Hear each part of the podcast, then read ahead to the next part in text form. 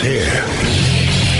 Now, broadcasting from, from the underground command post, deep in the bowels of a hidden bunker, somewhere under the brick and steel of a nondescript building, we've once again made contact with our leader, Mark Levin. Hello, everybody. Mark Levin here. Our number 877-381-3811, 877-381-3811.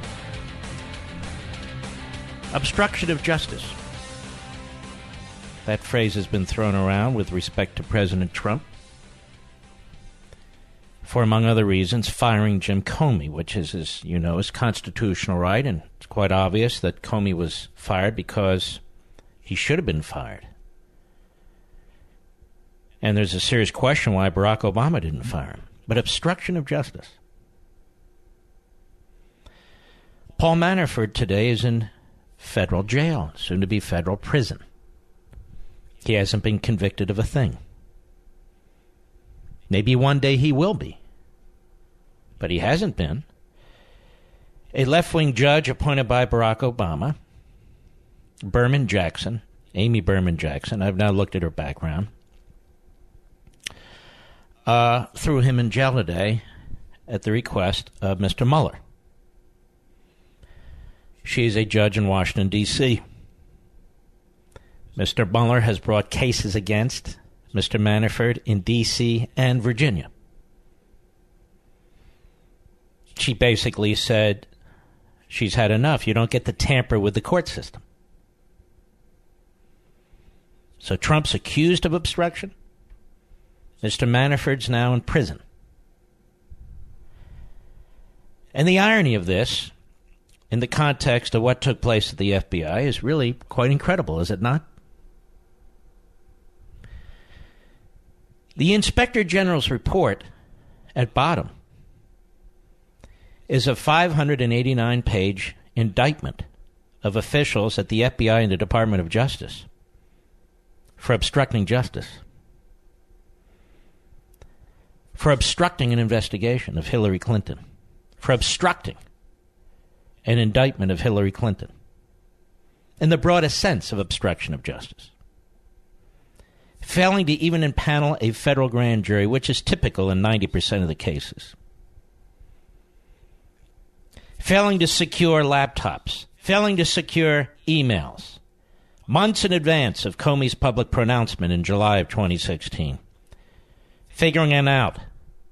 How to obstruct justice.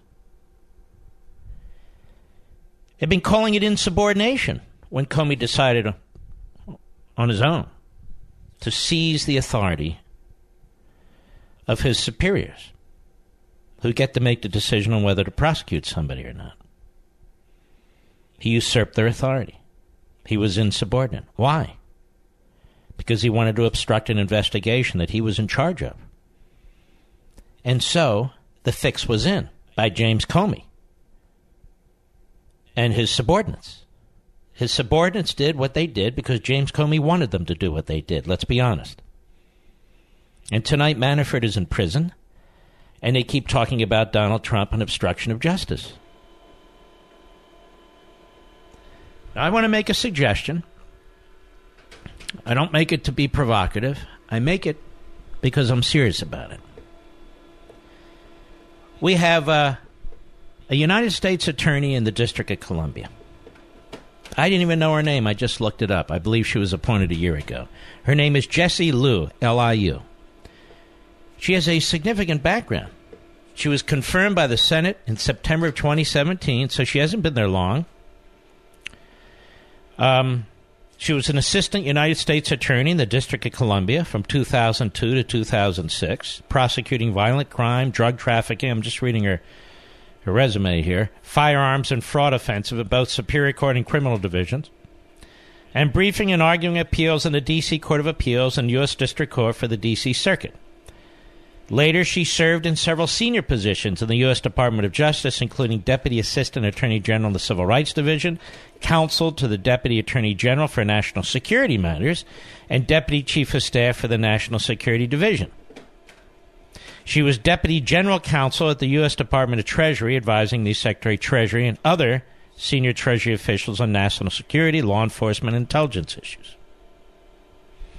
Quite a qualified lady, at least based on her resume, wouldn't you say?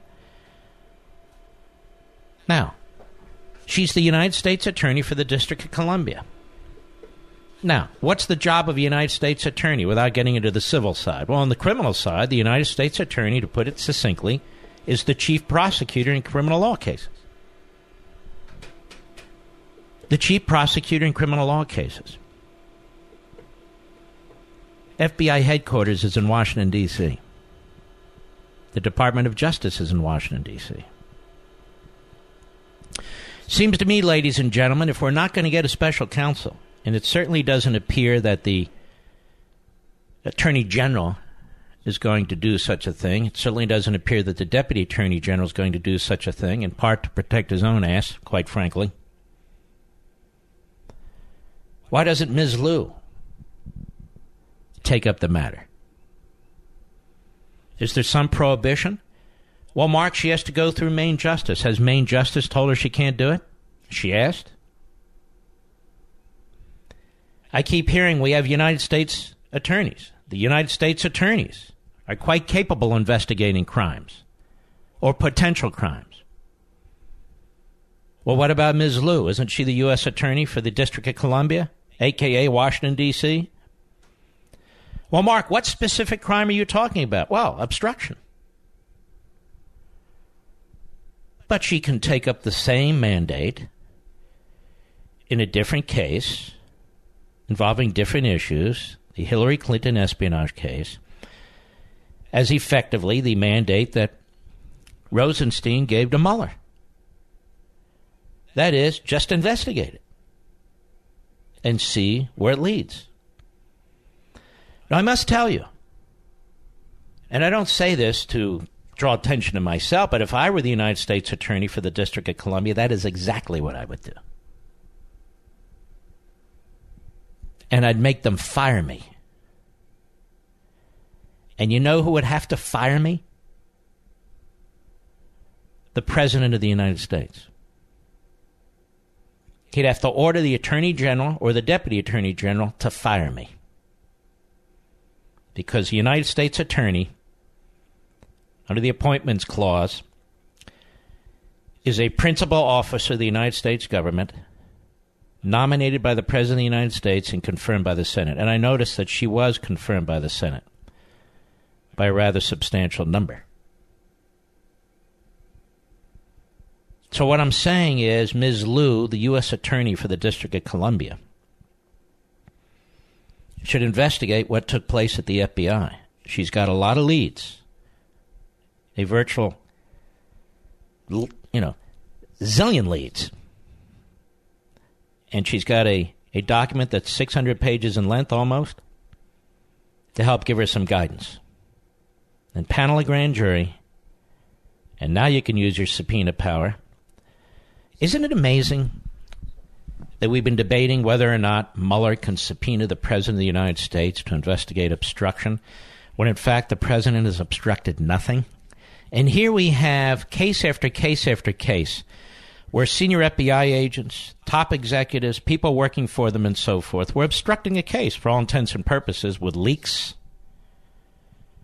with a phony memo, reinterpreting the statute, and all the rest. It seems to me if Mr. Mueller can stretch the understanding of obstruction of justice and his, uh, his uh, conga line of Rockettes and pom pom boys and girls in the media can do the same, then the U.S. Attorney in Washington, D.C. would have even a stronger argument to make. That's her jurisdiction. Now, I am well aware that there's a public integrity section in the criminal division of the Justice Department, but they haven't taken this up. There's no conflict if the U.S. Attorney decides to take it up. No conflict with the public integrity section in the criminal division of Main Justice. There's no conflict with the special counsel because one hasn't been appointed. There's no requirement that there be an absolute specific criminal statute. We know that already, thanks to Mr. Rosenstein, although I would argue there could well be in this case. I've been giving this a lot of thought because many have said, Where do we go from here? Where do we go from here? More congressional hearings. Congressional hearings will not hold people to account. And the media have been undermining congressional hearings. They've been undermining the, the men and women who've taken the lead to try and get to the bottom of this. And while I'm not opposed to it, there needs to be this parallel course. Right now, there's no criminal investigation of the leadership of the FBI in the past or what the FBI have done. And for all we know, it's done a hell of a lot more. I'll be right back. Mark Levin.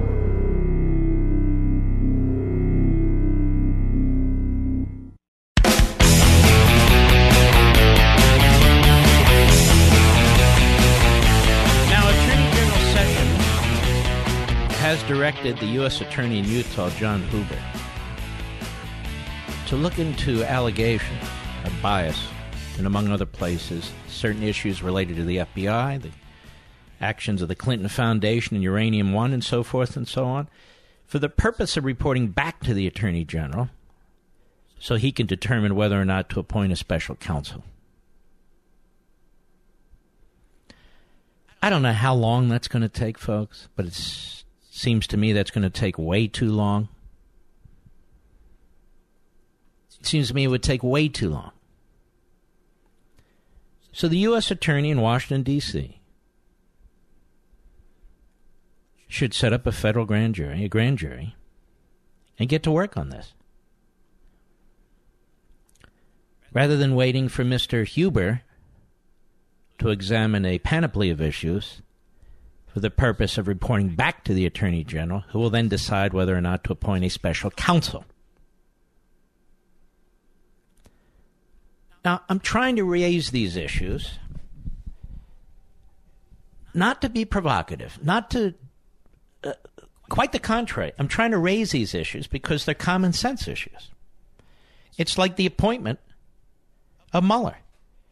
I've never said the appointment of a special counsel is unconstitutional unless the appointment is unconstitutional, meaning the appointment is defective, it's too broad, where the Deputy Attorney General seeks wittingly or unwittingly to create a principal officer of the federal government, which he is unconstitutionally unable to do under the Appointments Clause of the Constitution. You'll hear people bloviate about this who know almost nothing about it pointing to the decision of Morrison versus Olson and say, well, what's the problem here? I mean, we have a 30 year old opinion. You have a 30 year old opinion that I embrace. I don't agree with it at all. I agree with the dissent by Scalia. But I embrace that it's stare decisis, that is, that it's precedent.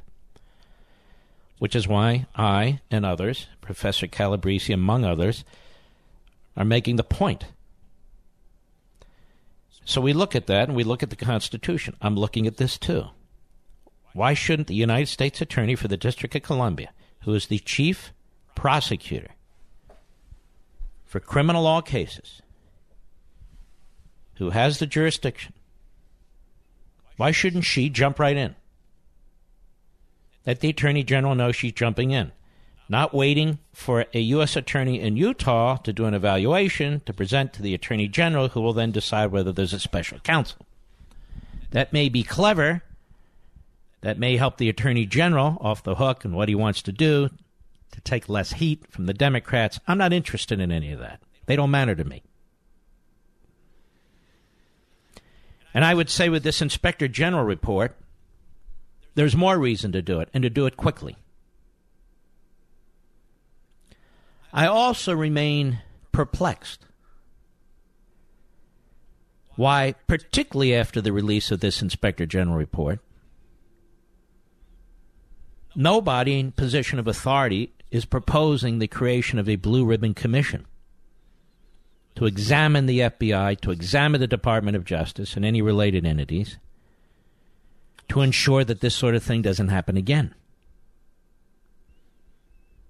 To determine whether or not there needs to be a bureaucratic rearrangement or reshuffling and certain protections, checks and balances that don't currently exist. And to make their proposals. I notice the Democrats are not interested in it because that would suggest that something needs to be fixed. And they don't want anything fixed. They, they think everything is great as is because it bogs down the president. But where are the Republicans on this? And frankly, the White House, for that matter, now that we have this report. We need to have some very serious, smart, more importantly, wise individuals to take a look at this. Now that we have the Inspector General report, and you could do this again on a parallel course while you're conducting a criminal investigation. Look, the Inspector General report, fine, don't get me wrong, but the Inspector General is the Inspector General. He's not a criminal prosecutor. Moreover, his recommendations are fine, but they were actually quite silly. Most of the recommendations he made are recommendations that require compliance with existing Department of Justice regulations and practices. There's nothing special in his recommendations. He's not going to recommend anything about restructuring and checks and balances and that sort of thing. It's not his job.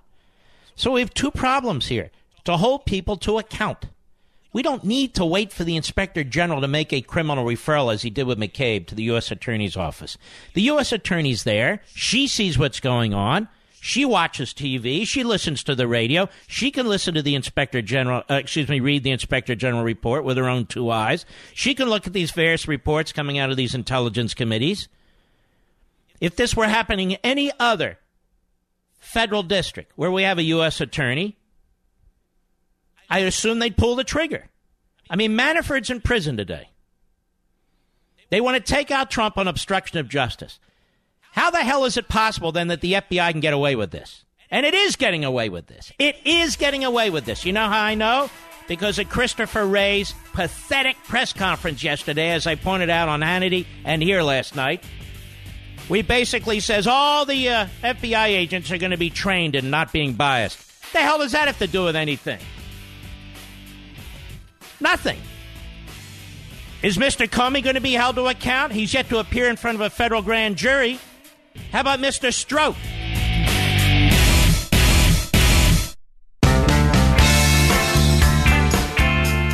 Your vote for Mark today for the National Radio Hall of Fame. You can vote by text and email. Text the number 500 to 96,000 and vote at radiovote.com.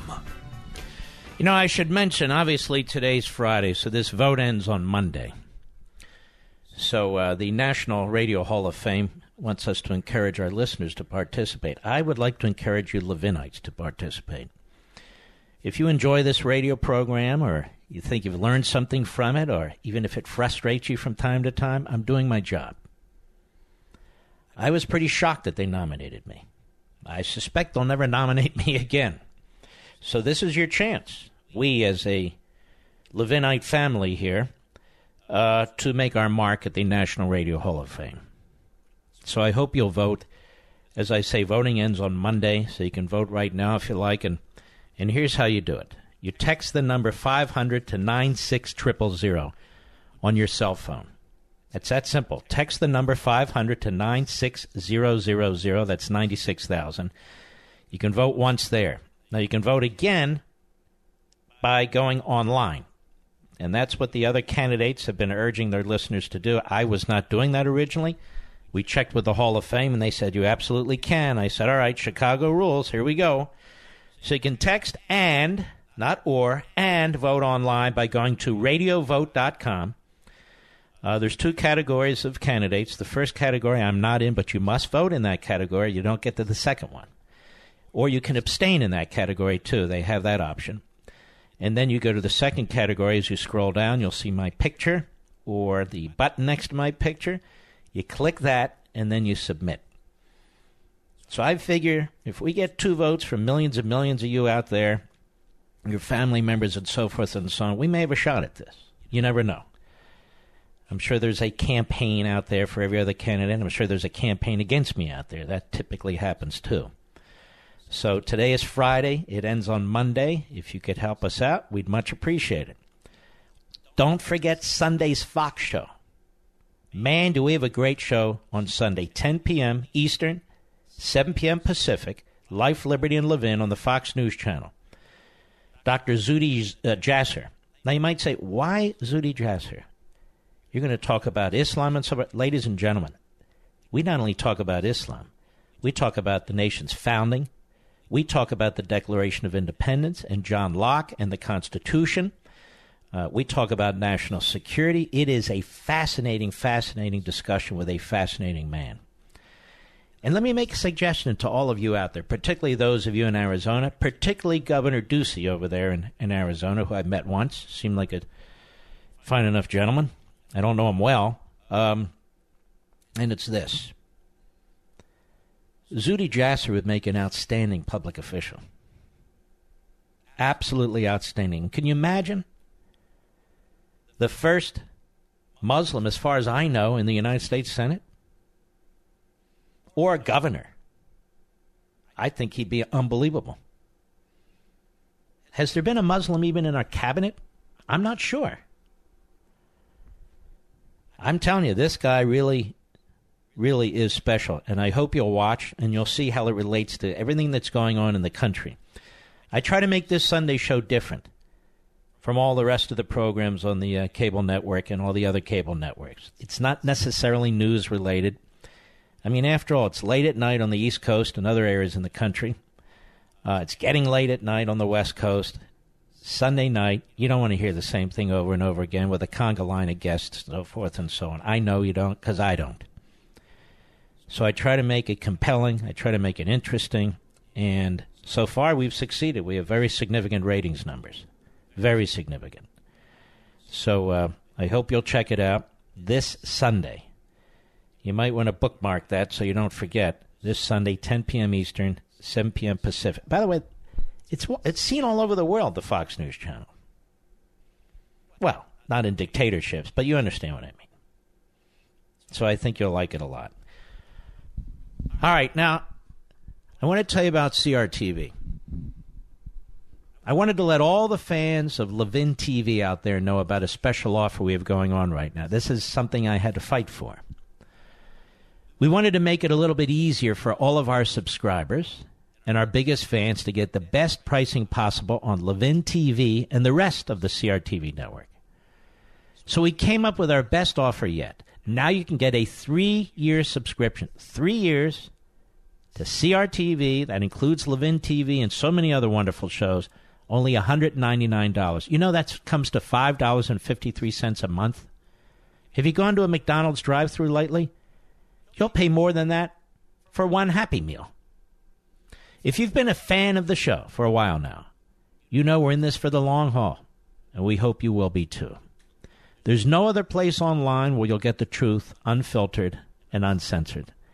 You can give us a call right now. I know it's Friday evening, some places Friday night. I know the government shut down. We're open. Give us a call right now, 844 Levin TV, 844 L E V I N TV. Mention this ad, and you'll get three years of CRTV, 199 bucks, which is only $5.53 a month. Now, setup is very easy, it's very quick. We'll walk you through it. You'll be ready to watch in five minutes. You can watch on your smart TV and a score of other places. So give us a call at 844 Levin TV. We'll get you set up right away and get the deal while you can. That's 844 L E V I N TV. Well, I mean, how else are we going to get accountability when it comes to Comey and his uh, subordinates? I mean, we have an inspector general report that says he was insubordinate. How else? We're supposed to wait around for this U.S. attorney in Utah to investigate two or three different subjects, make a recommendation to the attorney general, and then he'll decide whether or not there has to be a special counsel. Is that swift justice? Not to me. One other thing I wanted to hit on. I know the calls or call board is full, but I want to hit on a couple other things. Isn't it precious to watch the progressive Praetorian Guard media in this country trash the president, trash conservative members of Congress, trash anybody with an independent mind who's not even a conservative necessarily, who is raising serious questions about what the FBI has done here, when in fact it is the media that should be trashed? When in fact the Inspector General found that unnamed media outlets, unnamed media personalities were giving gifts to rogue FBI agents? For leaks? Presumably, why else would they give them gifts? Taking them for meals, to play golf, tickets to sporting events, and God knows what else? What this Inspector General report has shown, among other things, is that, in fact, our media are corrupt. They are not defending freedom of the press under the First Amendment of the Constitution. They are gluttonous. Gluttonous when it comes to corruption and cronyism. And they know they are. When you watch that correspondence dinner, if you have to, or at least heard about it or saw a clip about it, look at that. There's your Roman Empire right in that room. There's your Roman Senate right in that room. Shoving food in their face, having drinks, sleazy conduct, sleazy talk. God knows how much sexual harassment goes on. They notice how fast they cut that off because it was reaching into Hollywood, it was reaching into the top levels of media, it was reaching into Congress, including their, their favorite members of Congress. All of a sudden, we don't hear anything anymore because they're corrupt. They're no damn good. They've done more damage to freedom of the press and the First Amendment than any other institution. That's the irony. And this Inspector General report puts an exclamation mark behind it. I watched this Katie Tur online delayed. Never watch it live. Trashing Jim Jordan. She's got an IQ of seven. She's in there yelling and screaming as if she's a, a Democrat. The president lies. He lies all the time. He lies here. He lies there. He just lies. He lies all the time. Like you, Katie. And that joke of a network you have, conga line of fools and freaks. Lie every damn day. You lie about your objectivity. You lie about your nonpartisanship. You lie that you're there reporting the news when you're not. You don't mind when Barack Obama lies. You never did. Or when Democrats lie. They always do. And you defended McCabe, who now has a criminal refer a criminal investigation with the U.S. Attorney's Office in Washington, D.C for lying. For lying. A disgrace. There's an institution in our country that is not part of the government, but seeks to control the government. They seek to control who gets elected. They seek to control whether somebody is, is targeted for attacks or not. They seek to control the narrative. What is the purpose? I've asked you this before. What is the purpose of CNN? What is the purpose of CNN? Why does it exist? Does anybody know? MSNBC, we know why they exist. It's the Marxist wing of the Democrat Party. They don't admit it, they never will. But CNN actually pretends to be a news operation. It's not, it's a propaganda machine. Now, by the way, FBI agents aren't allowed to take free gifts. Certainly, they're not allowed to take them and not report them on their financial disclosure reforms. There are limitations. FBI agents who are taking gifts from media types should be prosecuted. And the media types who are giving them gifts should be outed in the course of the litigation.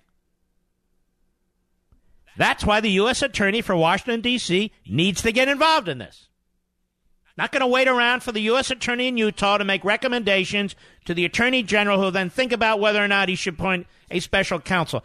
Rosenstein, in a nanosecond, appointed a special counsel when Comey was fired. Now, I hear the media saying Trump's lying again. He says he was totally exonerated, but he was exonerated. He was exonerated. The pretext for the appointment of a special counsel was that Trump fired Comey and may have obstructed justice or tried to cover up the Russia investigation. But it's not true. It's not true. Comey's corrupt. Comey's unethical. Corrupt in the sense that he's dishonest. Of course, he should have been fired. President did the nation a favor. He had 100% reason to fire him. The issue is why didn't Barack Obama fire him? And we know why. Because Comey was doing his dirty work. Comey loved Obama. I'll be right back. Mark Levin.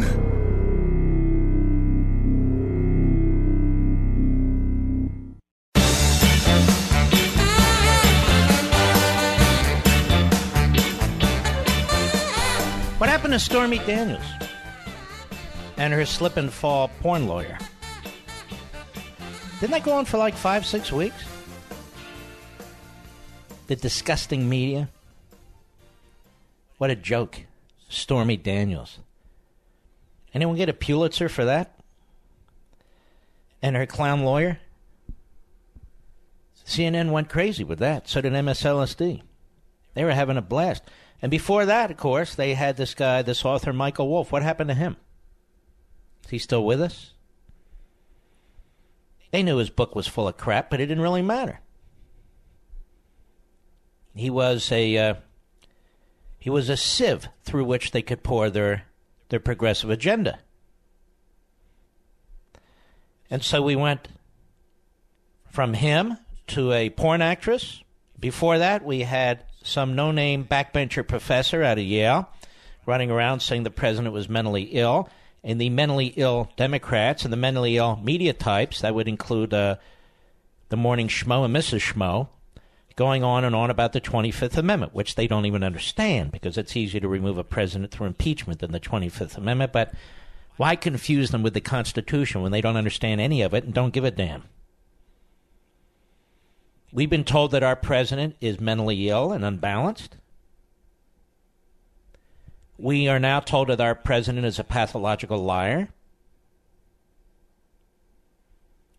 They never said these things about Bill Clinton. They never said these things about Hillary Clinton, and they fit the bill. And they fit the bill. They knew that Ted Kennedy had left Mary Jo Kopechne in the canal on Chappaquiddick, and as a result, she died. And he was the lion of the Senate. They loved the guy because they love the agenda. Where's this guy Schneiderman from New York? It's as if he never existed. Schneiderman. Replaced by another nitwit. The media in this country, it is a broken institution. It is a broken institution. It would be nice if they were just honest and would admit who they are and which party they're with. Instead, they, they lie to us. I, I want to underscore this point so the backbenchers on Monday can regurg- regurgitate it. I do a lot of thinking for them, as you well know. And here's the point the institution that is most corrupt in this country right now, the media. They pretend they're objective. They're not objective. They pretend they're nonpartisan. They're not nonpartisan. They pretend they bring you the news. When they bring you the news, it's the exception to the rule. When you watch these interviews by this clown Katie Tur, or any of the other conga line of clowns over there and CNN and so forth, and some clowns even at my uh, favorite network, when you watch them, you know they have an agenda. They're not seeking information. They might as well be Democrats on Capitol Hill. Tell me, are the talking points on Capitol Hill among the Democrats any different than the talking points among the media? He's a liar. Oh, yeah, he's a liar. He's a liar. He's a liar. He's a liar. These fools six weeks ago said that Trump was going to get us in a nuclear war with North Korea. Now they're saying that Trump's too soft on North Korea. They can't even get their own propaganda straight.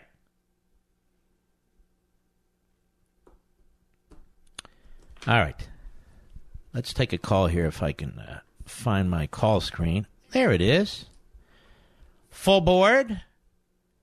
Linda, Los Angeles, California, 870 The Answer, disagrees with me. Yes, how may I help you? Well, thank you for taking my call. Uh, Fox News is clearly slanted to the right. So and what? It has never been true that they're fair and balanced.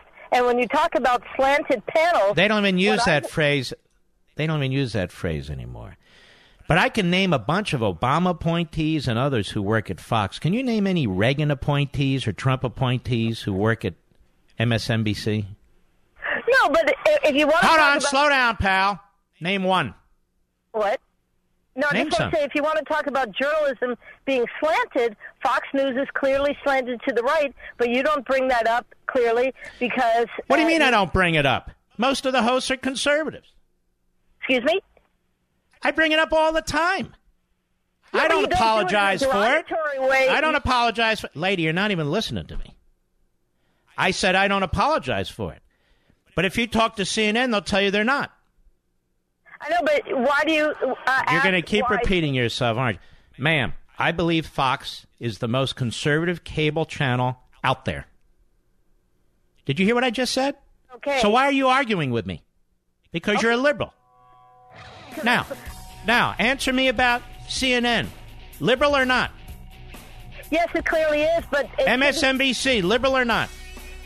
Okay, why do you want to take calls? Answer the don't- question. It's very simple. Go ahead. CNN, MSNBC, New York Times, Washington Post, NBC, ABC, CBS, liberal or not? Yes, but you're Ah, get off the phone. I'll be right back.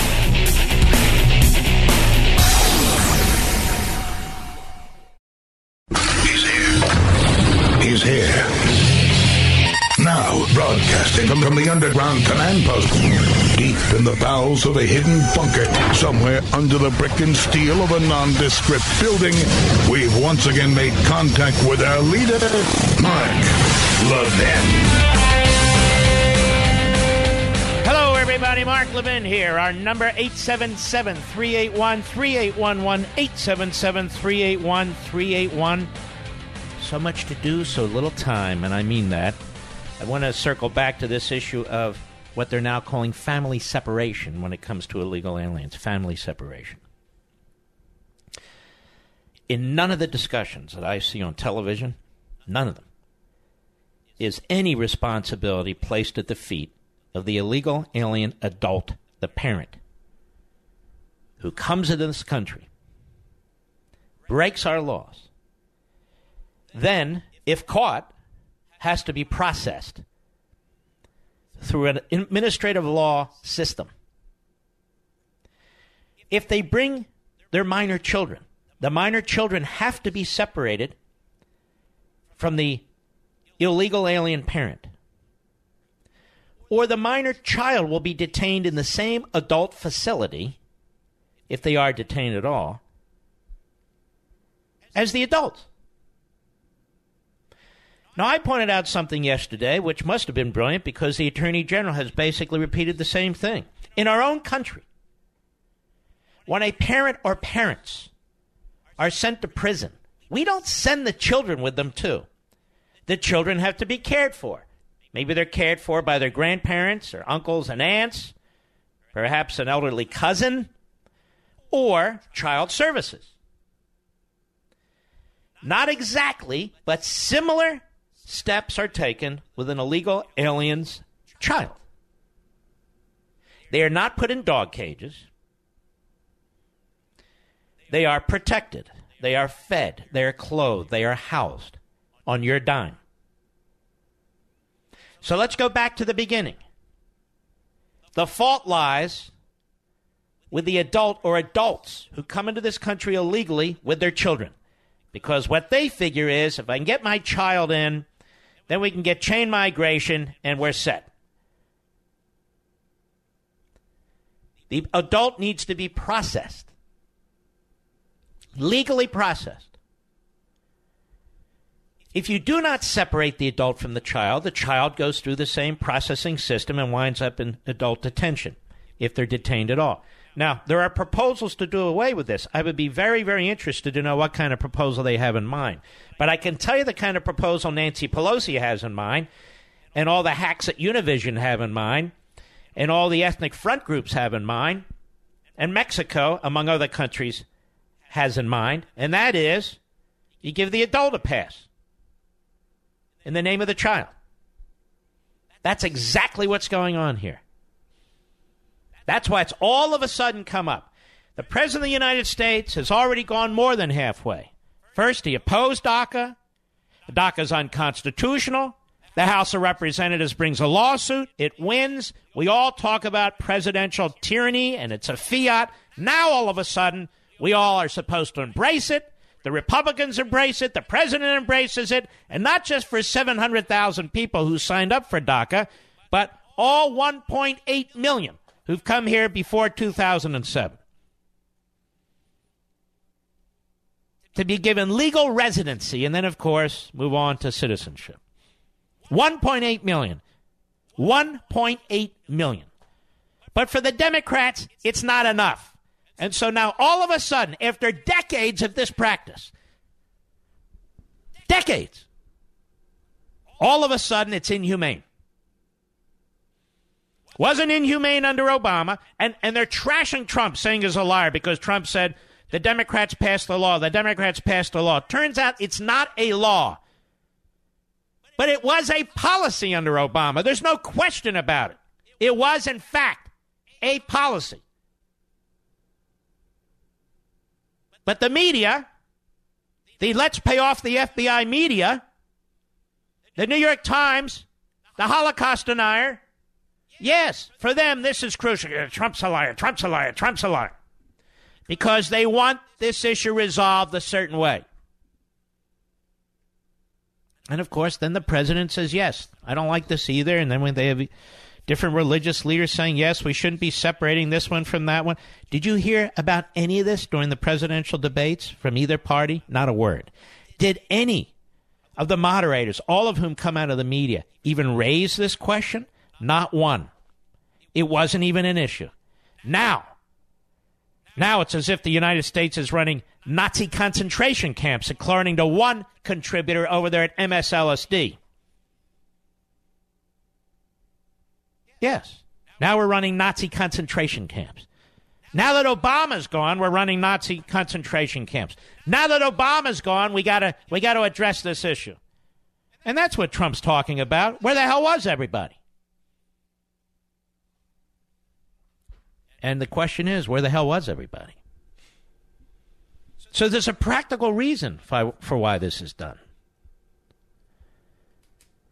And in the United States, I'll repeat it again. So maybe the Deputy Attorney General can listen to this.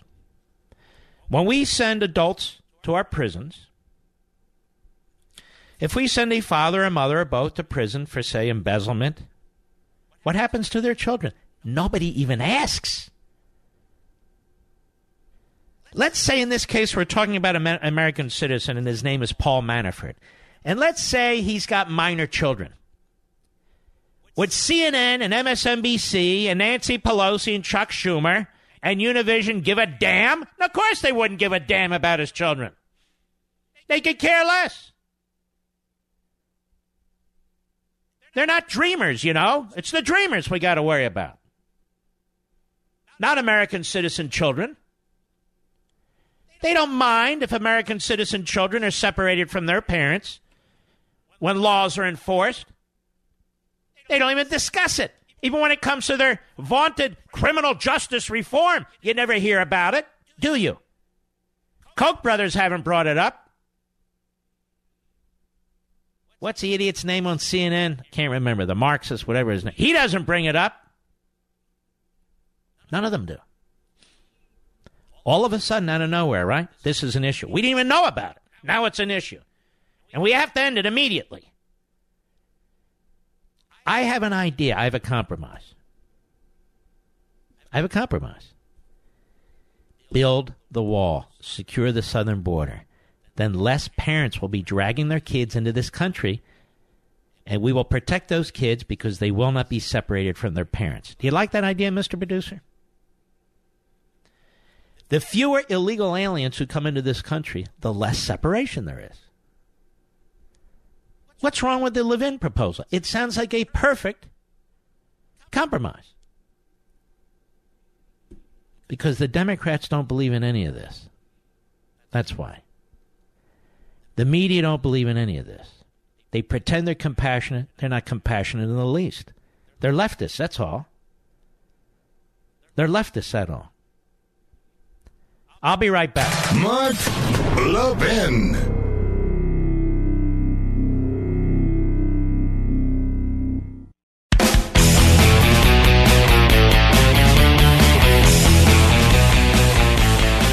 You notice how these issues, from a common sense perspective or a conservative perspective, one and the same, are never discussed accurately in the media. I just walked through with you very, very basic stuff on this immigration issue. And you simply will not hear that on most of the media. It just isn't going to happen.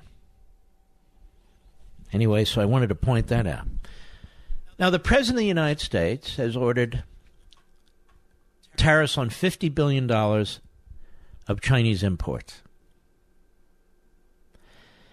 And he said he's putting tariffs on these particular imports, mostly technology related, because China's stealing our technology, it's shaking down our corporations, and it devalues its currency. Now, understand, Canada doesn't do that. I know. Japan doesn't do that. Mexico doesn't do that. China does. And I've said over and over and over again I believe in trade and commerce, but I believe there's a national security exception. And in the case of China, there's a key, crucial, major national security exception. And the president is absolutely right to do this in my opinion.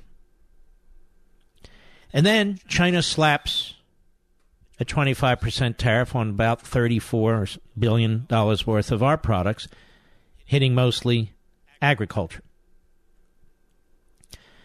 And the way the media are reporting this is that Trump has launched a trade war with China. Now, China's been in a trade war with us for a decade. China's been stealing our technology not competing, not even just putting tariffs, stealing our technology. China has forced companies that do business in China to surrender their technology, their proprietary information, their patent information through this phony setup where they must partner with a local Chinese company. It is a state front company. And they partner for the purpose of allowing the Chinese government to steal our research and development. And when you read the reports from the Pentagon and when you read the reports from our intelligence agencies, you can go online and read them. This is how China has built up its military. This is how China has built up its economy. It is crucial to China to steal from us. And finally, I'm not talking about a lumber fight with Canada. Finally, we have a president who's taking on China. China is our greatest threat. That's right. China is our greatest threat. Because China plays the long game. If you saw Levin TV a couple of days ago, I spent a lot of time on all the aspects of what China is doing geopolitically, militarily, economically, in terms of spreading its ideology by buying influence in universities and institutions and so forth. It is a top down, iron fisted police state, and more so every passing day. It always amazed me when people said, well, look at China, it's capitalist. No, it's not. People aren't free to invest in whatever they want to invest, people aren't free to purchase whatever they want to purchase. It's never been in the case the case in China. It's an autocracy. It's an autocracy. So Trump isn't escalating a trade dispute. Trump hasn't triggered a trade war. Trump is engaging the country that's been involved in a trade war with us for a decade, stealing our most important information. China has launched cyber warfare against us on top of all the rest of it. Our private companies are ripped off, their data's ripped off. They've attacked our governmental institutions to gather intelligence, including on our federal employees with the Office of Personnel Management. China's on the offense. China wants to become the most powerful superpower on the face of the earth. I remember 20 years ago, 25 years ago, when they shouldn't even, they couldn't even shoot a rocket in space. It would blow up right there on the launching pad. Until Bill Clinton and his buddies gave or sold technology to the Chinese. Now they have missiles. They're MIRV with multiple warheads. They're building aircraft carriers. They're building stealth jets. They stole our stealth technology. This is a perfect example. They stole our F 16 technology. It's not that they have come across some great economic experiment, they're thieves. The Chinese government and its officials there. Not only is the president putting these tariffs in place, the president is now putting in place a regime of, of standards and procedures that make it more difficult for China to buy our small budding technology companies or to buy big chunks of our major technology companies. I don't think we're doing enough. Mark, I thought you were a free trader. I am. I said there's a national security exception. You do not give technology to your enemy. And we have export controls at the Commerce Department, and for even more significant transfers, export controls at the State Department. But the United States Chamber of Crony Capitalism and a number of corporations that make technological devices or machines or jets or what have you, they work over these bureaucrats at Commerce and the State Department. They want these standards lessened so they can sell more and more of their stuff overseas, including to countries like China. And in the Obama administration, they relented. You know, one day a book will be written about the enormous damage that that administration did to this country. In foreign policy and here at home. It, it, it just such a wrecking ball. Obama was such a wrecking ball. Fundamentally screwed up the country. What the president is doing with China is correct, and we need to do more, and we will do more. We have to crack down on China. Not just a campaign pledge, it's even more important than that. He's president now, and he sees what the hell they're doing. They're flexing their military muscle. You know, they've been flexing their military muscle for a decade. At the same time, we were eviscerating our military. What kind of people do that? You run for office to be president of the United States or get elected to the Senate or the House. Don't you do that because you love your country? Here again, and I don't want to be a broken record on this because it could be monotonous, utterly boring. Where have the media been on all this? Let me, let me give you an example. I'm going to read you the beginning of this story from NBC. President Donald Trump brought the world's two biggest economies to the brink of a trade war Friday by announcing a 25% tariff on up to $50 billion in Chinese imports to take effect July 6th. Is that what he's doing, ladies and gentlemen? Beijing quickly responded that it would retaliate with penalties of the same scale on American goods, and it spelled out details to impose tariffs on 545 U.S. exports, including farm products, autos, and seafood, according to the Xinhua State News Agency. Uh, these state news agencies would be the equivalent of, say, NPR, PBS, and even more broadly, CNN, MSNBC, NBC, ABC, CBS. What do you mean, state news agency? Trump's in power now. Nothing to do with Trump. They represent big government and the left. Now, let's see what else is here. The prospect of a U.S. China trade war weighed on financial market. They go on and on and on. How about protecting our employees? How about protecting our entrepreneurs and our businesses? How about protecting our research and development? Hundreds of billions of dollars stolen from us.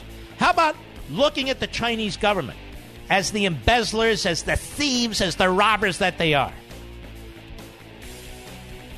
Maybe we should just pretend. Maybe maybe call them Paul Manafort. Then they'll really get angry. The left out there. Yeah, get him, get him, get him. I'll be right back.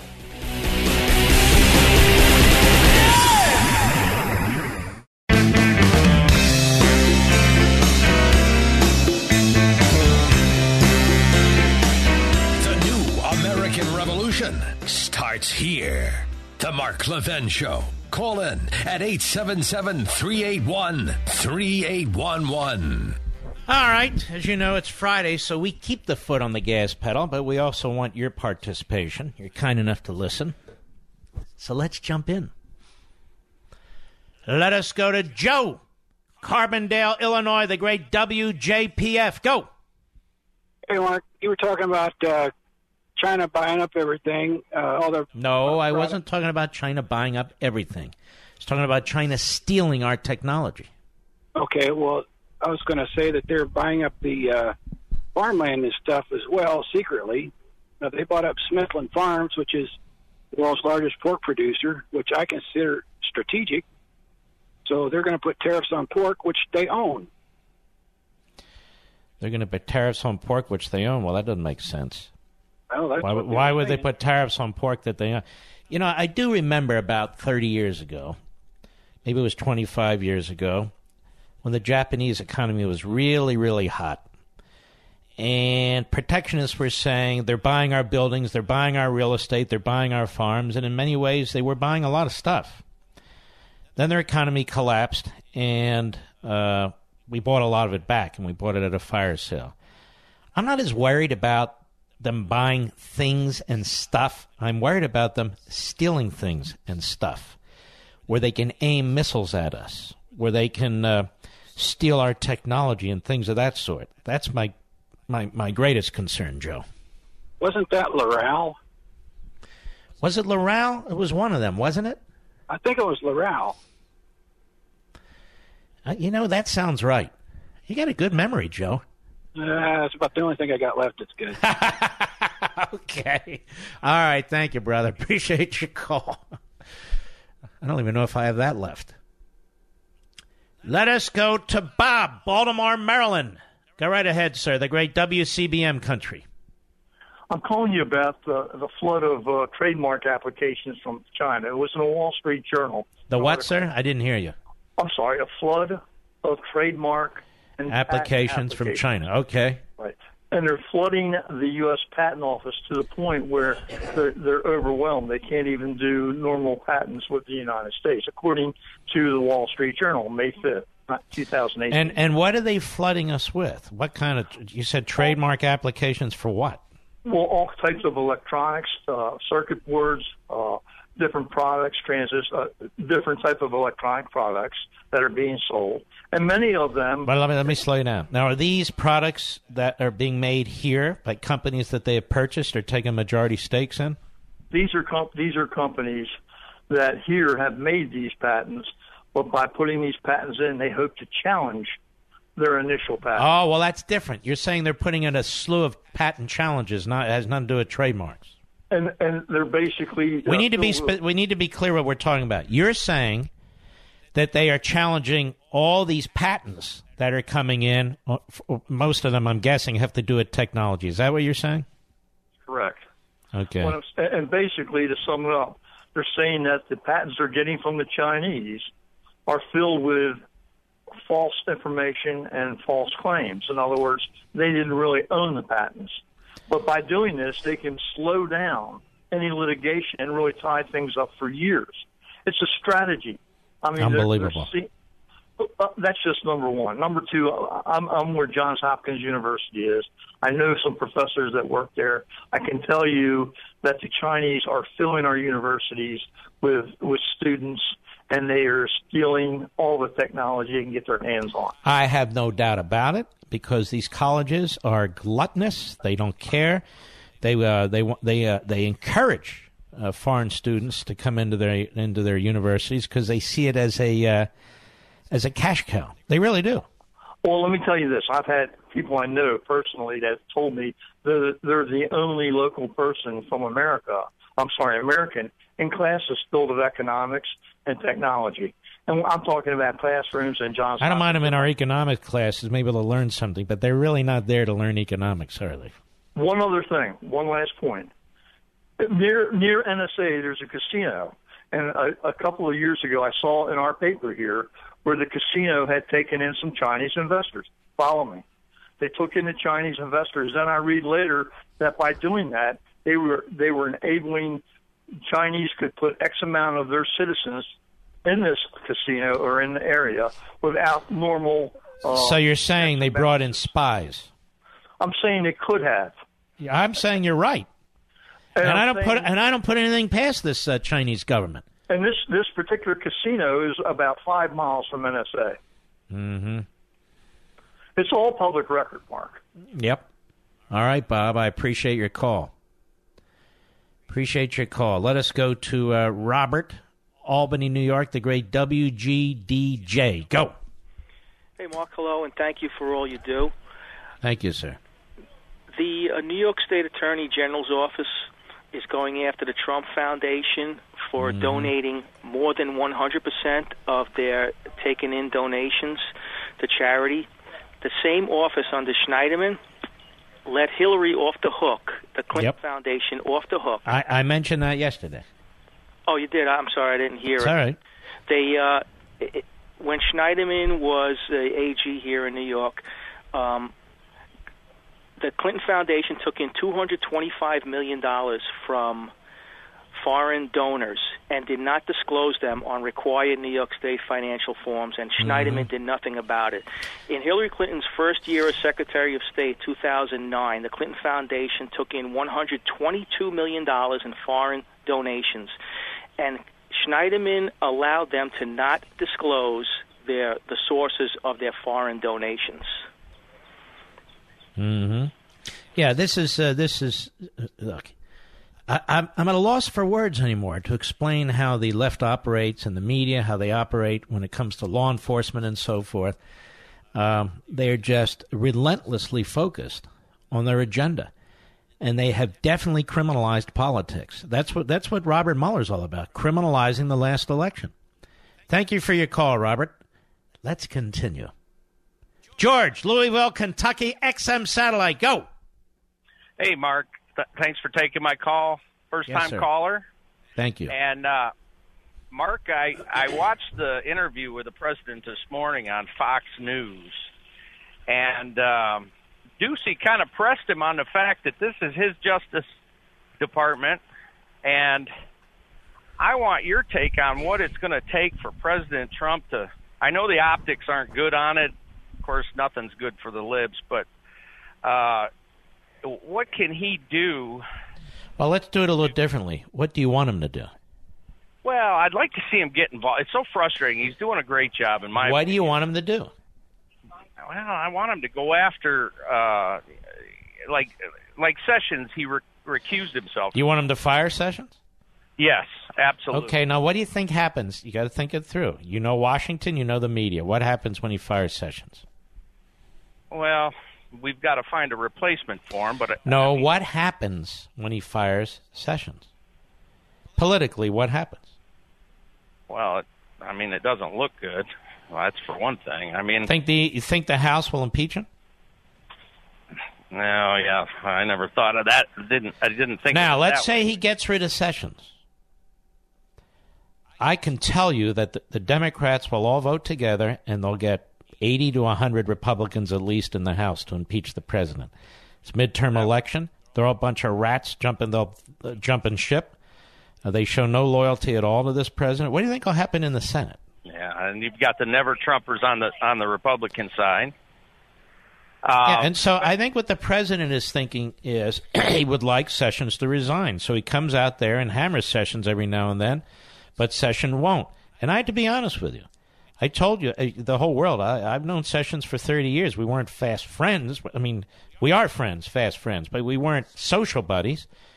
And, and I really felt that a couple months ago it was time for him to step down.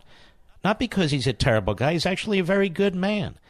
I just think that he's caught himself in this pickle here, and his service is not only to the country, it's to the man who appointed him. And since he's not able to do the job in a fulsome way, Somebody else needs to be able to do it. And then I get an email from a buddy of mine on Capitol Hill who says, What are you talking about, Mark? Then we'll have Rosenstein as the Attorney General. Well, of course we won't. President can make a recess appointment, which would last to the end of the next Congress, and he can make another recess appointment. Uh, because I can assure you the Democrats in the Senate will not allow the president uh, to make a permanent appointment during the course of his administration to replace Sessions. So the problem is it creates a whole domino effect. It's easy for us to sit around the dinner table and say, you know, you ought to follow Sessions, pass the spaghetti. Uh, but it would be one hell of a mess. See what I'm saying, George?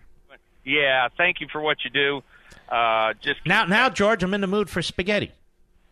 Yeah, well, you're talking to an Italian, so that would sound good right about now. All right, George. Thanks for your call, buddy. All right. You got it there, Mr. Producer. Let me find it here. Oh, yeah. You know, nothing can put a dent into your summer plans quite like your car breaking down. You're hit with a huge repair bill out of nowhere, and all the money you saved for an island getaway now has to pay to fix your car. Well, when you have extended vehicle protection like I do on our 2010 Camaro from CarShield, you don't have to worry about the unwelcome surprises. Now, look, if your car breaks down after the manufacturer's warranty expires, you could be out of pocket thousands to get it fixed.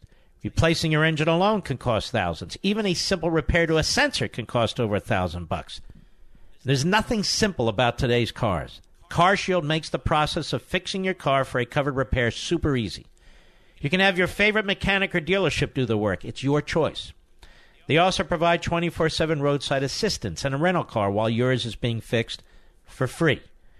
So if your car has 5,000 to 150,000 miles, it doesn't mean you have to pay high repair bills. CarShield administrators have paid out close to $2 billion in claims and they're ready to help you. Save yourself thousands in future car repairs and don't worry about missing out this summer.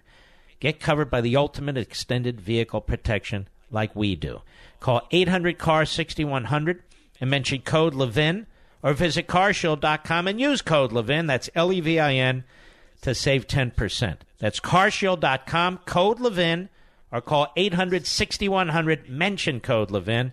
A deductible may apply, and we'll be right back. Mark Levin.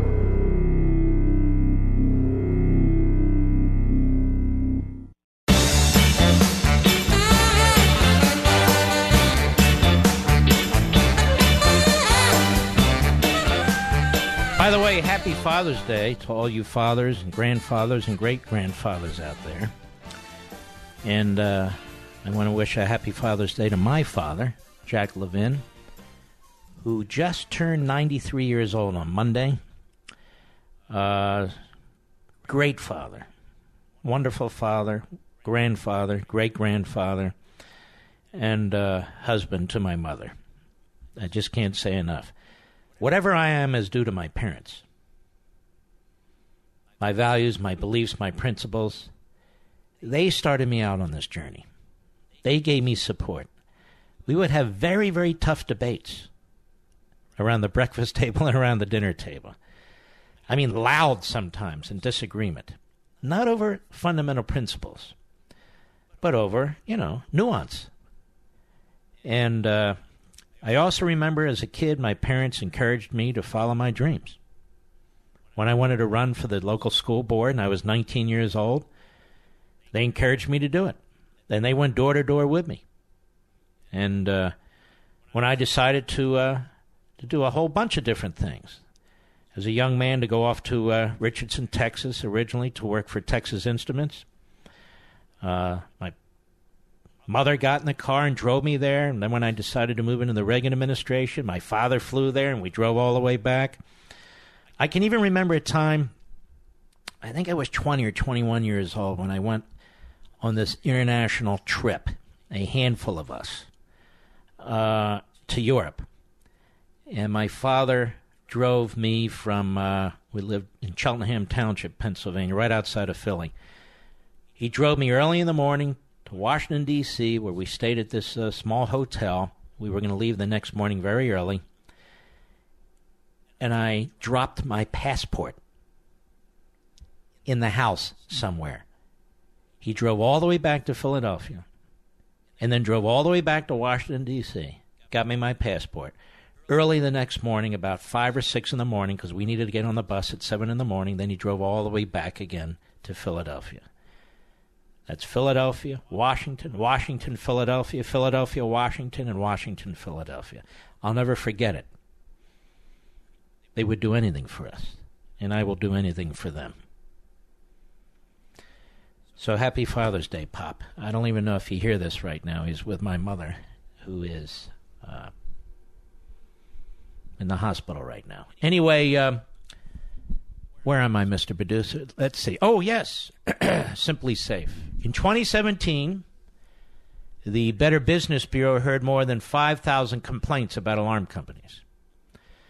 Now, that puts home security in the top 10% of most complained about industries. Now, here's how you fix home security. You do what my friends over at SimpliSafe did. SimpliSafe got rid of contracts and hidden fees. They work hard to earn their customers' business instead of relying on tricks and fine print. SimpliSafe is a company that treats you right. Now, how rare is that today? A company that relies on good service and a great product to earn your business. I've known SimpliSafe for years. We use SimpliSafe. They're good people. It's why they got an A an A plus uh, rating with the Better Business Bureau, and why they've had one for ten years running. And there are over 40,000 five star reviews of this system online. SimpliSafe is what home security should be. You're getting the best protection, period. Learn more about SimpliSafe today at simplisafemark.com. That's simplisafemark.com to protect your home and family with an A plus home security system, and it truly is simplisafemark.com. All right. Let us continue, shall we? Uh, let's go to Raj, Vienna, Virginia. Go right ahead, my friend. Raj, shut your radio. Go right ahead. All right, we're going to have to move on. Let us go to, once you hear me pop right on, you got to shut your radio. Shannon, Colorado Springs, XM Satellite. Go right ahead. Hey, got a got a question for you, and it might Yeah. I might need a little education on this, but um, I'm retired law enforcement, and you know we have everybody going after Trump, and nobody's going after Hillary. And I remember a situation. I can't remember the case, but you had a district attorney that didn't want to prosecute a crime, and I can't remember what state it was in, but what happened was that the the local government or the people came together and they compelled the pros- uh, the district attorney to prosecute the crime. There was a process in place in order where there's a district attorney who doesn't want to prosecute, and then there was a there was a process in order to force him to prosecute or force him to investigate. Uh, there is no the the there really is no process here. I mean, district attorneys typically are elected. You're talking about uh, the Justice Department officials who are all appointed. None of them are elected. U.S. attorneys all appointed and confirmed. None of them elected. Um, so it's quite difficult. The only the only process I can think of is a writ of mandamus. A writ of mandamus is an action brought by somebody who has standing. None of us have standing under uh, federal procedural law. A writ of mandamus is a, a, a motion you bring in front of a federal judge to compel a federal official to do their job. But uh, the way the system is set up, we do not have standing to do that. So I can't think of any other way to accomplish what you're talking about. And I do want to thank you for your law enforcement service, sir. Take care of yourself. All right, we'll be right back.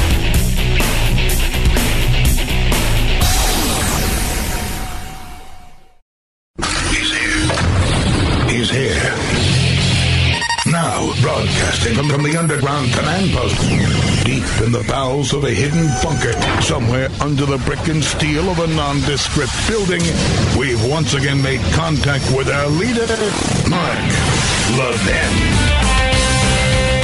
Hello, everybody. Mark Levin here. Our number 877-381-3811. 877-381-3811. A couple interesting things out there in addition to all the rest. Fox News did a poll. They did a poll of uh, political correctness. They did a poll related to the NFL. I thought it was quite interesting. Has political correctness gone too far in the United States? Most voters say yes and think it often hurts the country by a 68 to 19 percent margin. The latest Fox News poll finds voters feel political correctness has gone too far. Now, here's the thing if you took this poll among uh, individuals who live and work in uh, the left, various nonprofit groups, uh, leadership of the Democrat Party, those types of people, uh, you would find it reverse, that they do not think there's enough political correctness because they're the ones forcing it upon the nation. So, by 68 to 19 percent, the latest Fox News poll shows that uh, voters feel political correctness has gone too far. That's pretty close to what it was in September 2017, slightly more. And voters see fallout. Nearly half, 46 percent, think political or business leaders frequently make bad decisions because they are worried about being politically correct. And another 34% feel it happens sometimes. So 15% thinks it's not very often or hardly ever. Yet the reverse is true when voters are asked about themselves. When asked how often they stop themselves from saying something because they think someone might call them racist or sexist, 63% say not very often or hardly ever. Far fewer believe they frequently, that's 12%, or sometimes 23% self edit their comments. The National Football League, second issue related to this, got sacked again by low favorability ratings just weeks after the league's May 23 announcement of a national anthem rule. The NFL, listen to this. The NFL's popularity continues to lose ground, with 42% viewing the league favorably, down from 46% in 2017 and 64% in 2013. I think this latest riff with uh, Lurie, the uh, left wing kook owner of the Eagles, and the, the radicals on that team, no, they're not all radicals. Several of them are not. But obviously, it's the radicals with the big mouths and uh, who, who, and who like to go to the knee. So in 2013, it was 64% popularity. Now it's down to 42%. The poll also marks the first time more voters have a negative view of the NFL, 43% unfavorable, than a positive one, albeit by just 1%. The NFL's new national anthem rule garners a 61% approval rating despite the low opinion of the league. One third disagrees with requiring players who are on the field before games to stand during the national anthem. So two thirds want them to stand and be respectful. Black voters, 56%, this is the Fox poll, are twice as likely as white voters, 28%, that dislike the new rule. And five times as many Democrats, 54%, as Republicans, 10%, disapprove.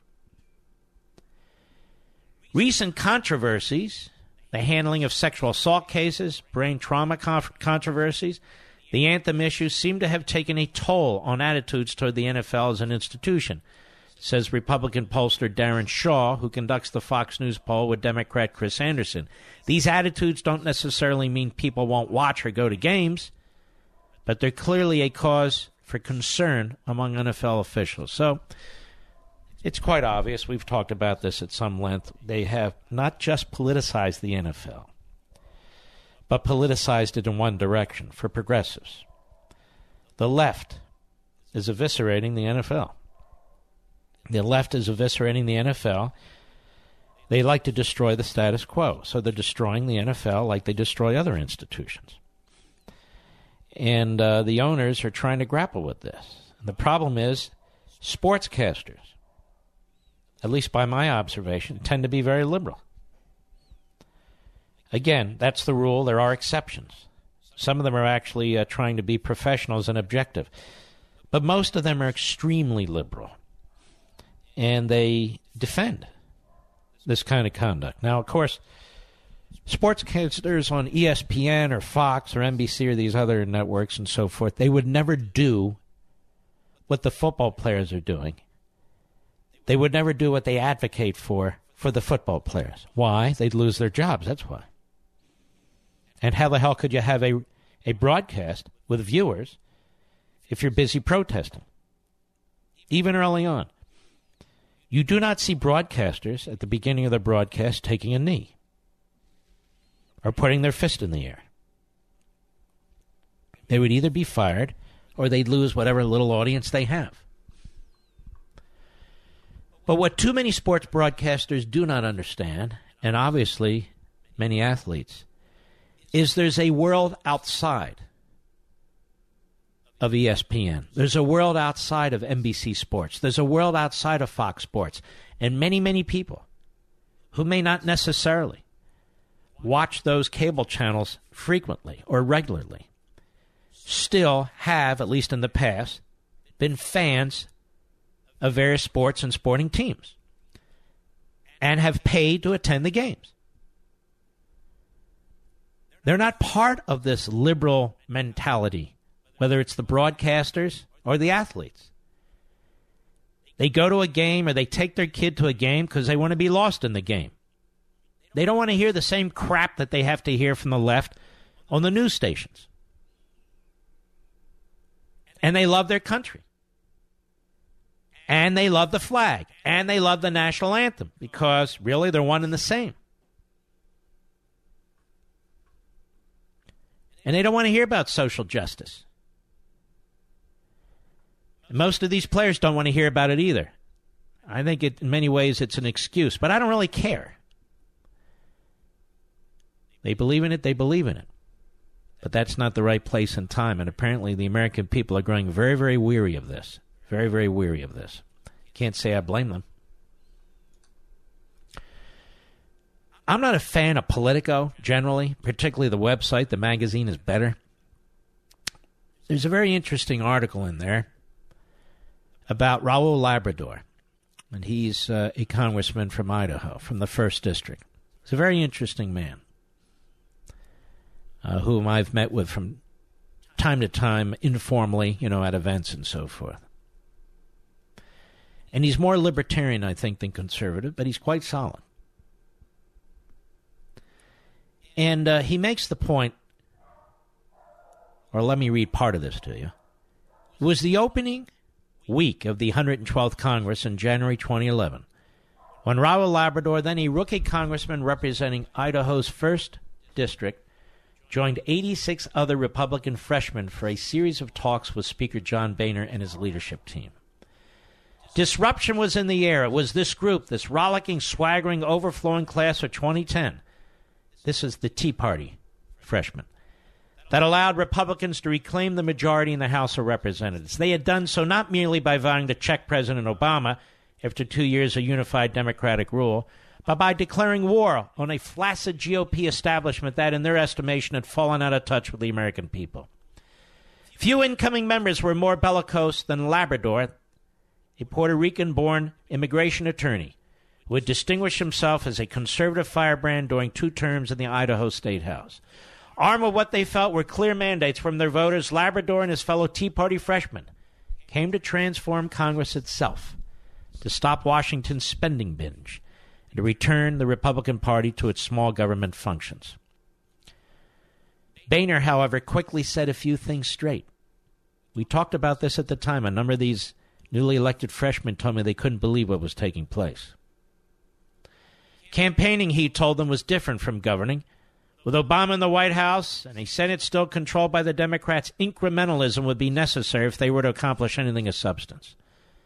The Speaker expected his new colleagues to fall in line. Labrador remembers being appalled, first at Boehner's dismissal of their messianic fervor, and by extension, the enthusiasm of their voters, and then at his fellow classmates, many of whom reflexively pledged allegiance to Speaker Boehner. I thought it was a revolution. I thought we were going to completely change the way that Washington worked, Labrador says. Within one week, I'm not exaggerating, he says, I saw a large majority of my class saying essentially, whatever you need us to do, we will do. And I was sick inside. Many are the members of Congress who arrive in Washington wide eyed and raring with optimism, only to depart the institution chafed and cynical. But few have grown disillusioned faster than Labrador. I assumed that everyone had the same idealistic mentality that I did, he says. But week after week, I realized that most of the people here just want to keep their jobs and hold on to power. It's one of the reasons I haven't fit into this place very well. And then they go on to trash Labrador. Labrador, Labrador is going home. He isn't going home empty handed. The fundamental question asked in 2010 could these renegade Tea Party actually change how Congress works? The answer is increasingly emphatically yes. In establishing the House Freedom Caucus, a group of some three dozen conservatives who sometimes vote as a bloc, Labrador and his co founders scrambled Washington's symmetrical partisan warfare by threatening an effective veto over their own party's leadership. One Speaker of the House retired because of these tactics, others on the way out and eager to be rid of them. It is a strange achievement to gain enough power to hamstring the party from inside, but not enough to realize its policy goals. Well, we understand why. We understand why. And Labrador is exactly right. Guys like him, and you know, the handful of others, they come under enormous pressure. They are attacked behind the scenes. They are brutalized. This goes for the Senate, too. Mitch McConnell hanging on. I have nothing but contempt for Mitch McConnell because enough senators have told me what he does behind the scenes when the doors are closed, when you don't get to see. And so when there are, are pieces celebrating McConnell from George Will, who's supposed to be a conservative slash libertarian, from a former friend of mine who worked, or current friend of mine, I just haven't talked to him in a long time, who worked for Human Events, and many, many others praising Mitch McConnell, I say to myself, wow you cobble together four or five things the guy did in a 12 year period of time, and I can tell you a hundred that he did to undermine the movement that he didn't even have to do. How he's expanded government. How he hasn't changed the national narrative. It's the Tea Party that did that. It's the Reagan Revolution that did that. It's the Trump presidency that has done that. I'll be right back. Mark Levin.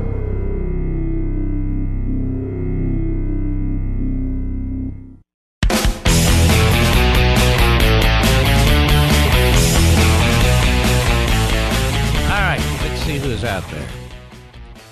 Let's go to. Bum, bum, I'm just looking, seeing if there's anything particularly interesting there. Let us go to Michael, Los Angeles, California, 870 The Answer. Go. Hi, good afternoon, Mr. Levin. Uh, I, will start with I don't normally agree with you, um, very much left of center, uh, but I appreciated your uh, skit with uh, Scalia, where you showcase what he said about a messy republic and what that is like. So that's something that I thought was really wonderful to hear that perspective from. Whoa, whoa, whoa! Scalia. When did I do that? That's some time. That's. That was some time ago. I, I do listen to you. I tried to listen to all sides. But I'm just saying that comes out of left field because I, that's that's that's a long time ago. But anyway, go right ahead. Um, thank you so much. Um, I'm I am a scientist, and I just wanted to say that. What kind of scientist? I'm so sorry. What kind of scientist? I am a research scientist. Um, what do you What do you so, research? Uh, cancer. Okay. Thank you for doing general. that. Go ahead. Uh, and so, um, one cannot unlearn IP. So, uh, intellectual property is a major force in science and in virtually every aspect of our economy. And there's even a, a you know a article within the Constitution that protects uh, intellectual property. And so I'm thinking about how we can't really unlearn that in the scientific community. Once you see something, whether it's technology or no, that's uh, true. Uh, the the issue here really with patents. Okay, listen to me. The issue here with patents is whose property is it, and that way you can enforce it. It's not that you can't unlearn it. And so, if somebody steals the intellectual property, and produces something, uh, and it's based on your patent, your R and D, your intellectual firepower, and so forth and so on, you can take legal action to prevent them from doing anything with it. So you can have it between your ears, you just can't do anything tangible with it. Now, if there is a lawless country like China, and they steal it, which is what we're talking about, Then they're flooding the patent office, patent and trademark office, with patent challenges to try and prevent the actual uh, inventor of the particular idea or product or whatever it is from using it. Uh, there are steps that need to be taken, and that's why the president slammed China with $50 billion worth of tariffs. Uh, thank you for, for sharing that with me. Um, I, I, I see that side, but um, when you have technology. Well, you mentioned the Constitution. That's why it's in the Constitution. Yes, I, I agree 100% with you. Um, but when you have a technology, and let's say we want to advance uh, cancer immunotherapy, that technology, by virtue of the people who do the work, you can improve on that work. So even if you patent, yes, you can, that, and and that that's yeah. you can you can, if you do actually improve upon it mm-hmm. in some un, in some unique way, you can then file for your own patent and that's that's where I'm going with that. That you cannot unlearn the science, and so. but I don't know why you keep saying that. I'm not telling people to unlearn the science. It's like the wheel. Once you have a wheel, it doesn't mean you can't do stuff with the wheel. Hey, I have an idea. I'll take the wheel and put it on what we call a car, and maybe you'll patent a car. And I'm, I'm talking the most uh, rudimentary. Uh, so, what's your point? Basically, that uh, the the tariffs will prevent one aspect of lawlessness, but it cannot prevent improvements on the technology once the technology is stolen. It's they're not intended to um, to to uh, uh, eliminate improvements. Now, look, you're free to uh, to purchase uh, intellectual property, that is, to use it if you pay for it, and then you can try and improve upon it. The whole purpose of the patent scheme, like the trademarks scheme, is to encourage inventive inventiveness, to encourage creativity. And if it is, if people are absolutely lawless and they steal what you have, people aren't going to spend the time, the resources. Companies aren't either. And what you have is, you know, a, a society that cannot progress uh, from a uh, technological point of view. Thank you so much for, for sharing that with you. I, I just wanted to make those comments and uh, say thank you so much for giving me uh, that time to. It's like saying I read a book, but therefore, uh, since I can change some aspects of the book, the copyright doesn't count. Of course, the copyright counts. Doesn't mean you can't write another novel. Doesn't mean you can't improve upon something. But you're just not allowed to steal the uh, the guts and the soul of it. All right, I appreciate it, sir, and keep up the good work. I hope you find some uh, some answers. We'll be right back.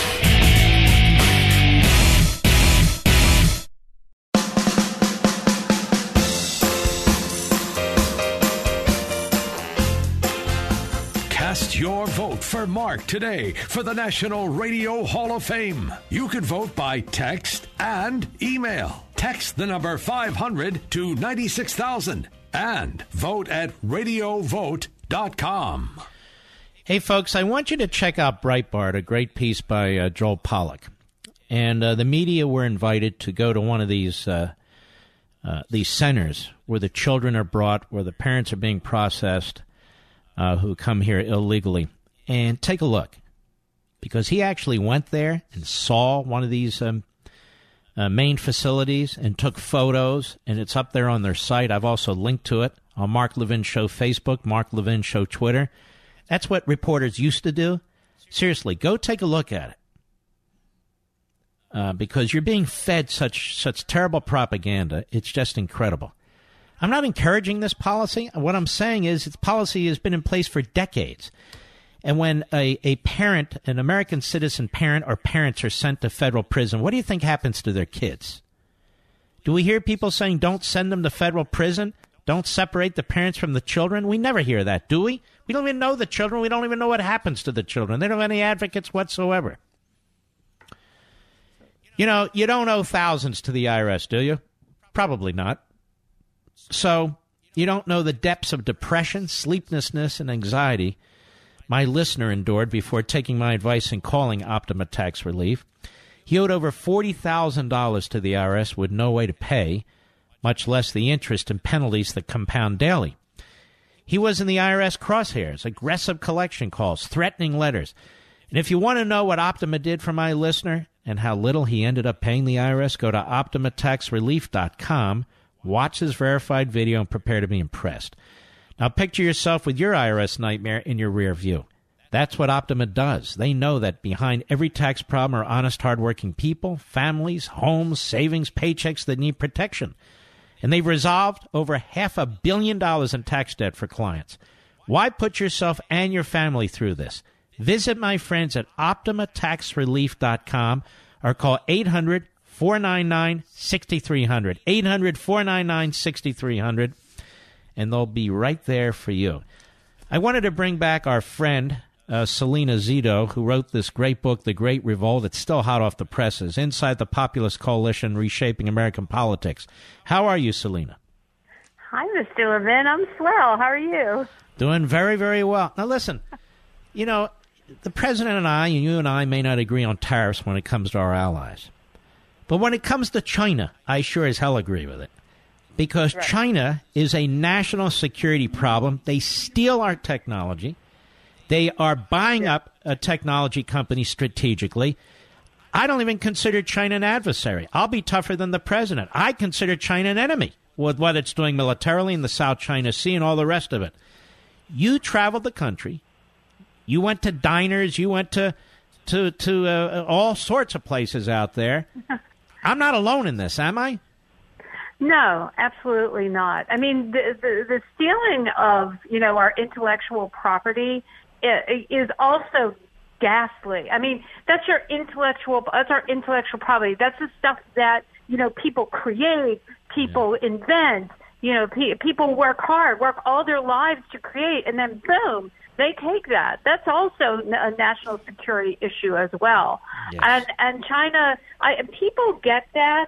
You, you know, if we did in, in the Great Revolt, there is a poll about things that are the top concerns among the voters, and uh, uh, on, um, like right below manufacturing and job creation is is China, and they're concerned yeah. about. And they're um, right. Sort of, yeah, they're absolutely right. And people don't pick up on that nuance.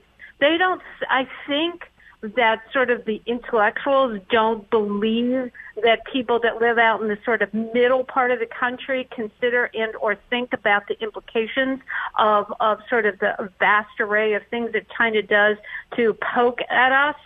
Uh, but but they do because they they see it in how it impacts their jobs and they see how that may possibly impact our national security and our privacy.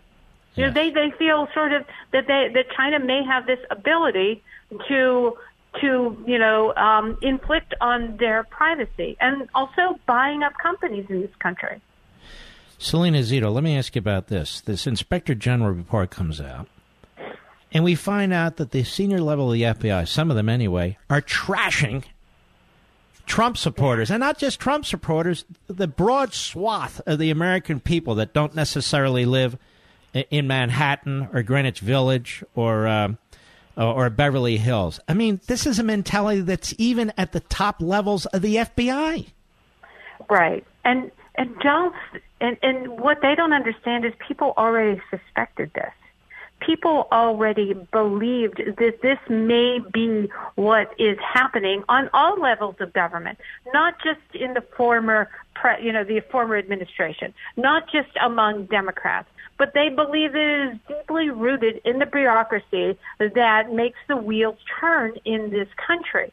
So when people, when, when President Trump, when he first came into office and right before he was inaugurated, was railing a, against uh, you know, some of the uh, undercurrent within uh, the FBI, within the intelligence service. You know, the, my profession sort of lost its mind, but it, but the voters didn't because they understood that that culture uh, prevails. Uh, within these institutions, that's why populism today is a modern is is not the populism of the 1930s uh, when it was just against Wall Street and just just against big banks. And was was this kind of progressivism.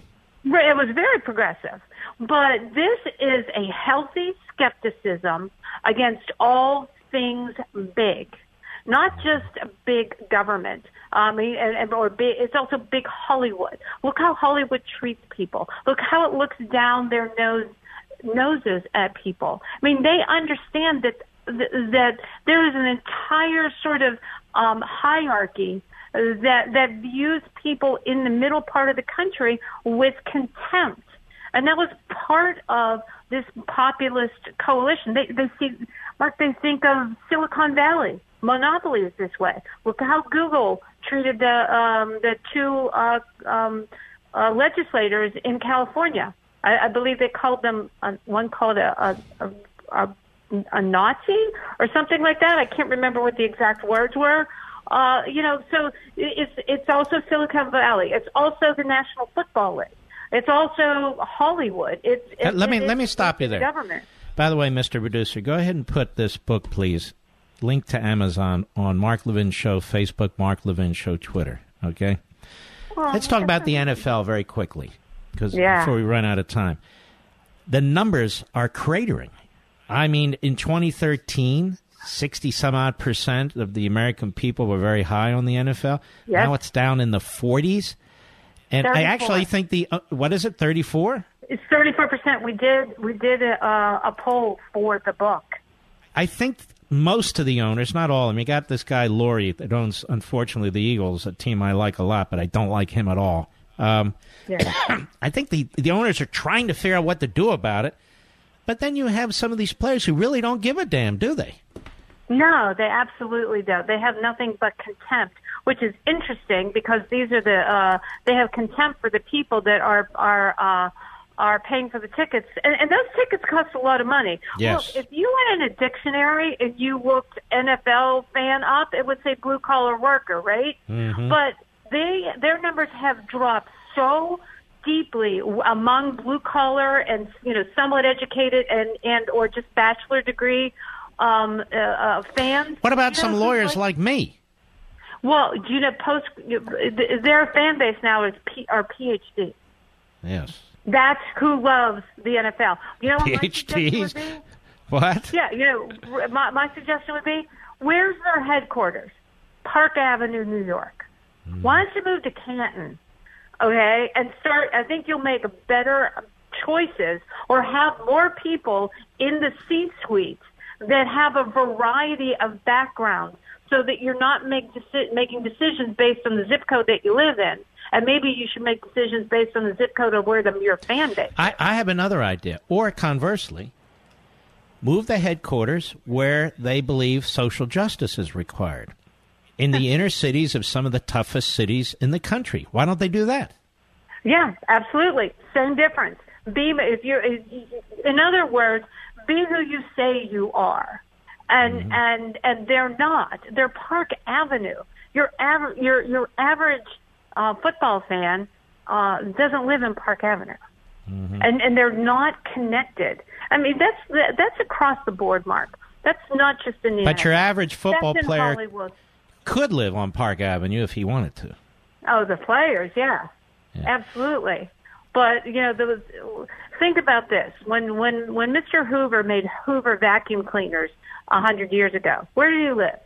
He lived a block away from the factory.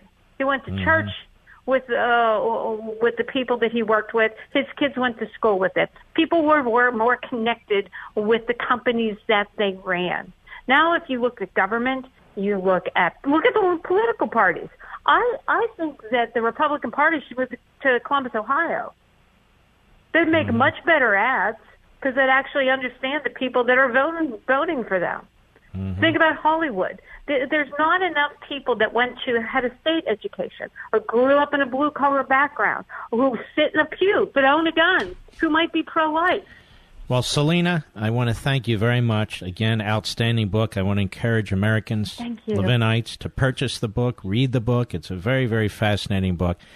And it's a reporter's book. It's not just your opinion. You went out there and you got facts, which is very unusual today, by the way. Yeah, there's none of my opinion in there. It's everything that I learned from the people that put um, Donald Trump into office. And I've known you a Those are long time, and I've known you to be a very honest reporter. And God bless you, my friend. Have a great weekend. Thank you, Mark. Have a great weekend. All right, take care. I strongly encourage you to read. The book is fascinating. Um, would you pay your hard-earned money to join an organization that fought tooth and nail for a government-run healthcare system? How about an organization that scripted portions of White House speeches behind closed doors to ensure the passage of Obamacare? or an organization that stood against tax cuts for middle class Americans and small business owners. Would you join that organization? No. Well, I'm talking about the AARP. Don't join the AARP. Instead, join AMAC, the conservative alternative instead. AMAC offers an alternative to just about every benefit the AARP offers, but without the left wing agenda. Become an AMAC member right now at amac.us. Wouldn't you rather belong to an organization that fights for your values, like protecting our borders by enforcing, you know, uh, our existing immigration laws or supporting small business, so forth and so on? AMAC is the way to go. I am a member of AMAC. There's a ton of work to be done, and AMAC is asking that you help them fight the good fight by becoming a member today. And by the way, when you become a member, you get great benefits and great discounts. Great benefits and great discounts, and a great cause, our cause. Join right now at amac.us. That's A-M-A-C.us. AMAC is better, better for you, and better for America. We'll be right back. Mark Levin.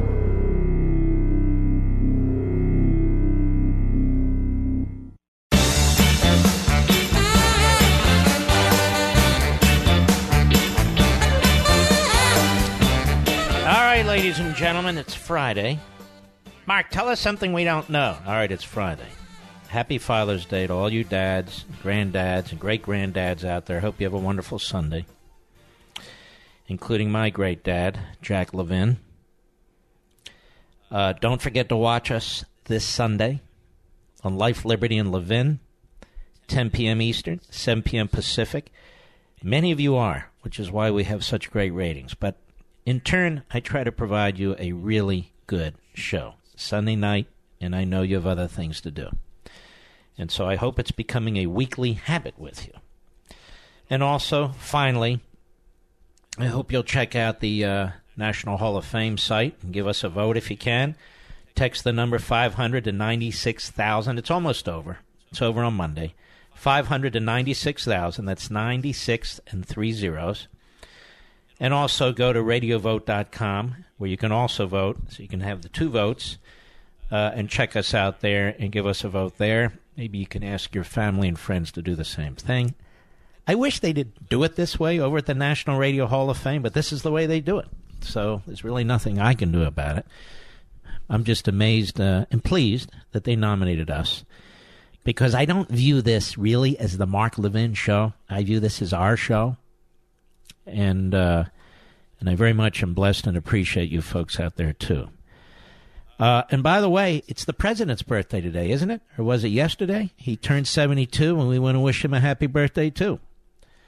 All right, folks, every Friday since I've been on the air, America, in honor of you, my beloved audience. Here we go.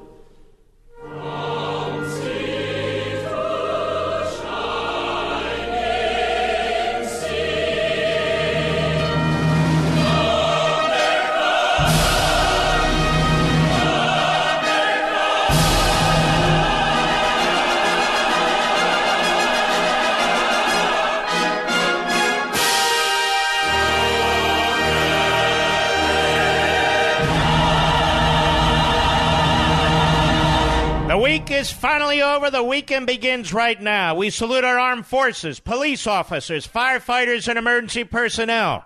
Good night, Spritey. Good night, Griffey. Good night, Pepsi. Good night, Smokey. Good night, Zelda. Get Al Qaeda. Get the Taliban. Get ISIS. Get Hezbollah. Get all those subhuman cockroaches. Happy Father's Day. Check out Life, Liberty, and Levin on Sunday, and God bless each and every one of you.